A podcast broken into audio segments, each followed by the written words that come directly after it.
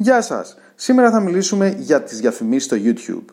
Τι είναι τα YouTube Ads και σε ποιες περιπτώσεις ενδείκνυνται; Αρχικά όμως ας δούμε τι είναι το YouTube.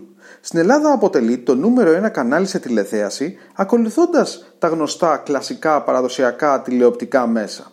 Το 60% των χρηστών που έχουν πραγματοποιήσει μια αγορά έχουν δει πρωτίστως κάποιο βίντεο στο YouTube. Είναι η δεύτερη μεγαλύτερη μηχανή αναζητήσεων μετά την Google και η πρώτη βέβαια σε ό,τι αφορά βίντεο.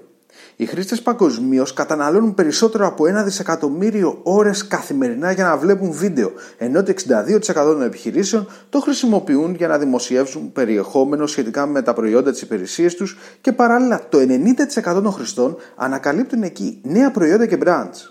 Με αυτούς τους αριθμούς καταλαβαίνετε γιατί πράγμα μιλάμε. Ένα πραγματικό όπλο στα χέρια των επιχειρήσεων και εκείνων που είτε θέλουν να αυξήσουν το awareness τους, δηλαδή την αναγνωρισιμότητά τους, είτε να κάνουν branding, δηλαδή να περάσουν και να πείσουν για τις αξίες τους και για αυτό που πρεσβεύουν τους καταναλωτές, είτε να εκπαιδεύσουν το κοινό με how-to videos, είτε πλέον ακόμα και να πουλήσουν με hard selling στρατηγικές.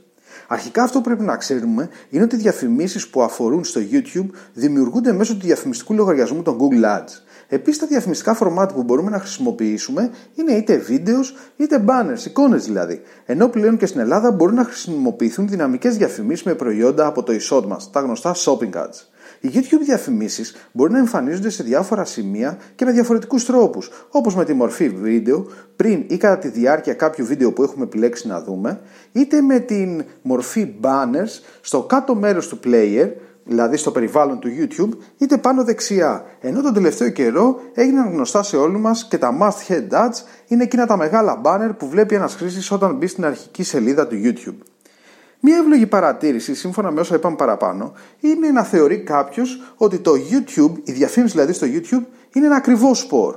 Λάθος. Δεν είναι ακριβό. Σε αυτό το τύπο καμπάνιας, η διαφήμιση χρεώνονται με το view, δηλαδή αναθέαση.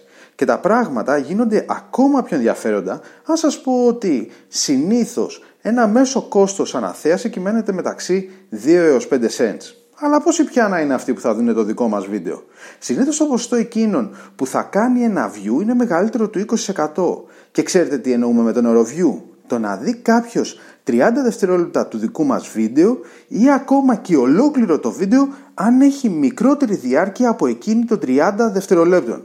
Και για να βάλουμε το κερασάκι στην τούρτα σας λέω ότι μόνο όταν έχουμε ένα ολοκληρωμένο view τότε χρεωνόμαστε τότε πληρώνουμε. Είμαι ο Κωνσταντίνος Ανδρούτσος και μείνετε συντονισμένοι για περισσότερα νέα και tips από την Ogrants.